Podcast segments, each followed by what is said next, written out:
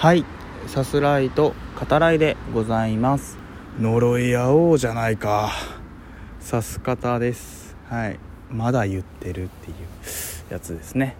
えっと前回「呪術廻戦ゼロについてお話しさせていただきましたね、えー、ありがたいことに映画についてご紹介させていただく回の中ではかなり、えー、多くのリアクションもいただいて、えっと、前回の冒頭でも触れてますけどあの美味しい棒をね、えー、また、えー、いただいたりとかありましたね。あの美味しい棒と一緒に、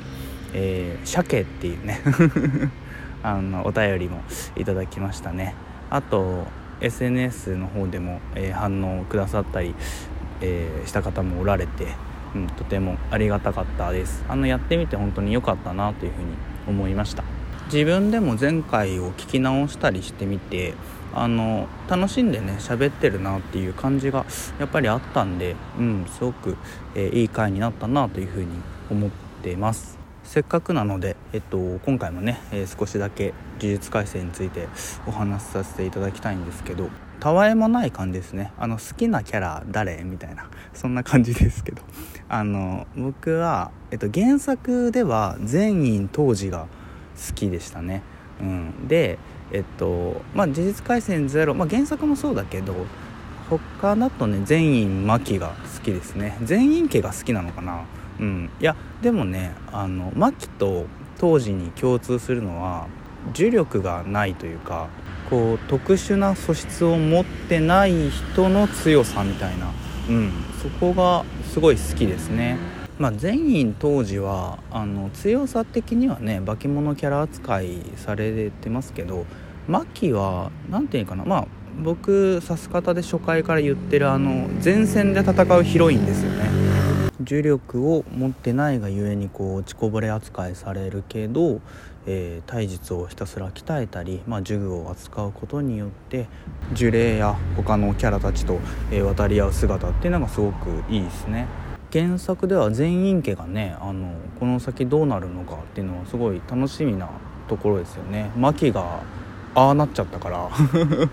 はい。まあ原作もね、えー、今後も引き続き、え楽しみにして、え読んでいきたいなというふうに思っていますけど。で「呪術廻戦ゼロを、えー、見に行った時にその本編の前の予告編、えー、今後公開する映画の予告ですね、うん、を見ててあの楽しみだなと思うのがあったんで、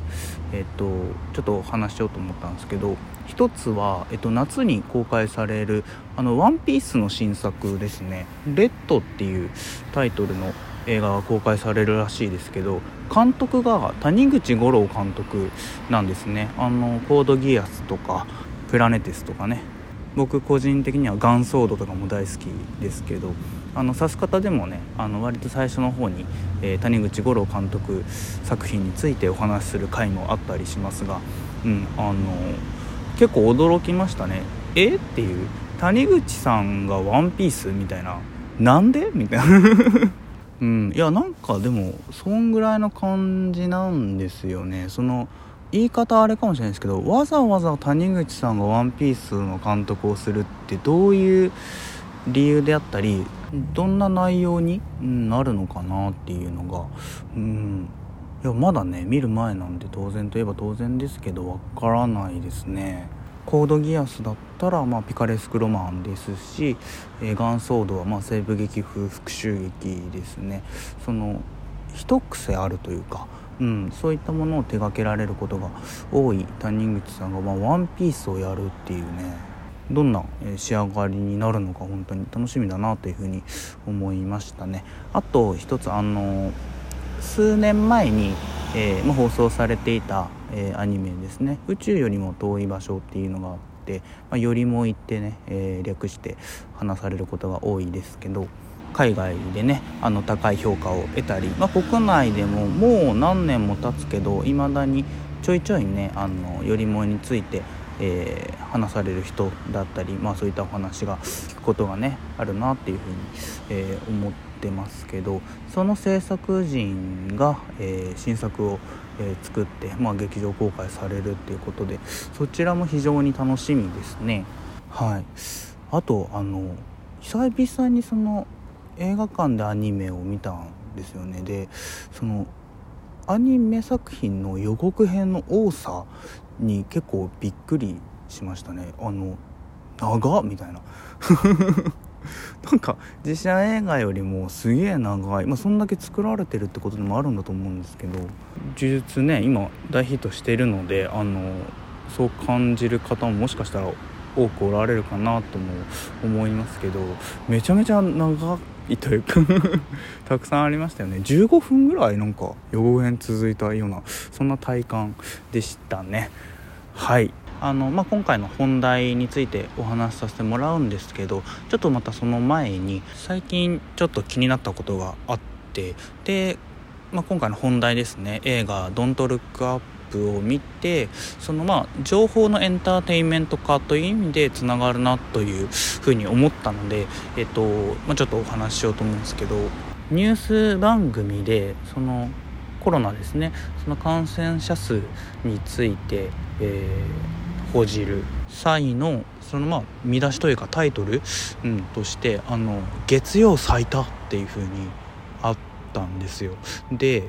もちろんコロナや、まあ、感染者数について報じることの意味や意義っていうのは当然ねあると思うんですけど月曜最多っていう意味でどれくらいあるんですかね？エンターテインメント的なキャッチーさとその情報のバランスというかなんかこう個人的にはうってなる感覚があってうんなんか個人的にそのエンタメ的に消費すること自体が僕多分どちらかというと苦手なんでしょうね。うんなんかさまざまなねことが SNS 化する時代ですけどそれ自体はまあ悪いとかとは全然思わないんですけどやっぱこう情報の扱い方みたいなもの、うん、に時折ねこうしんどくなるなっていうのは感じますね。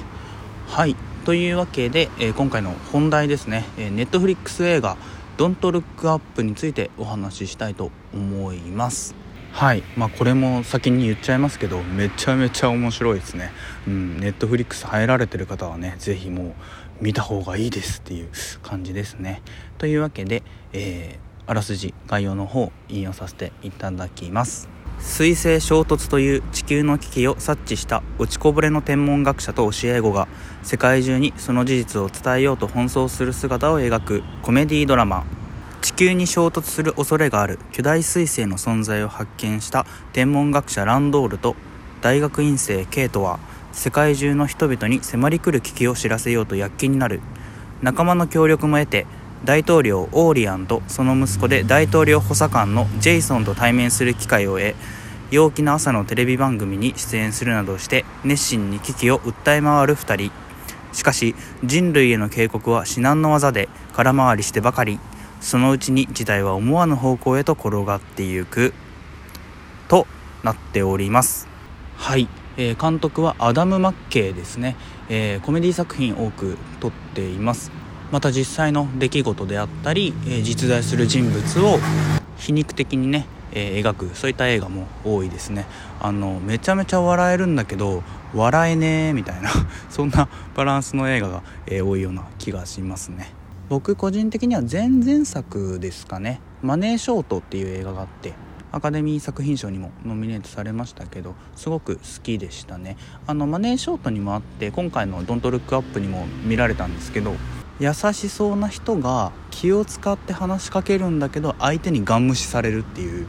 多分そういうの結構好きなんでしょうね。あのなんかはしごを外す感じっていうのが多分好きなんだろうなっていうふうに思いますね。今作でもあの人物たちだけが盛り上がっててその盛り上がってる途中でクッとカットをね、えー、変えるっていう編集で笑わせたりもね、うん、多くありますね。彗星が衝突して、まあ、大勢の人が死ぬどころか地球が終わるんじゃないかという危機的な状況を、えー、どう伝えようかという時に、え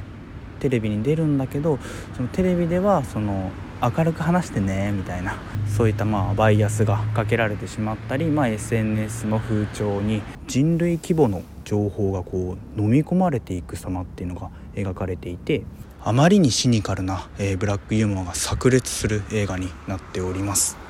レオナルド・ディカプリオジェニファー・ローレンスをはじめその本当にこう贅沢なキャスト陣ですね。配役も含めてここまで贅沢な使い方をする映画ってなんか久しぶりに見たなっていうそんな気がしました。あの僕前情報あの特に入れずに見たんであのアリアナ・グランデ？みたいな。とても立地的なコメディということもあってその普段から問題提起をしているキャストの方々ですね。きっとノリノリだったんだろうなっていうふうにそんな想像をするんですけど。はい、えー、とにかく語り口とユーモアセンスに舌を巻くそんな映画です。現代を痛烈にえぐる作品ですけど軽くね見始めても全然問題ないので是非ということで今回はこの辺りで。ではまた。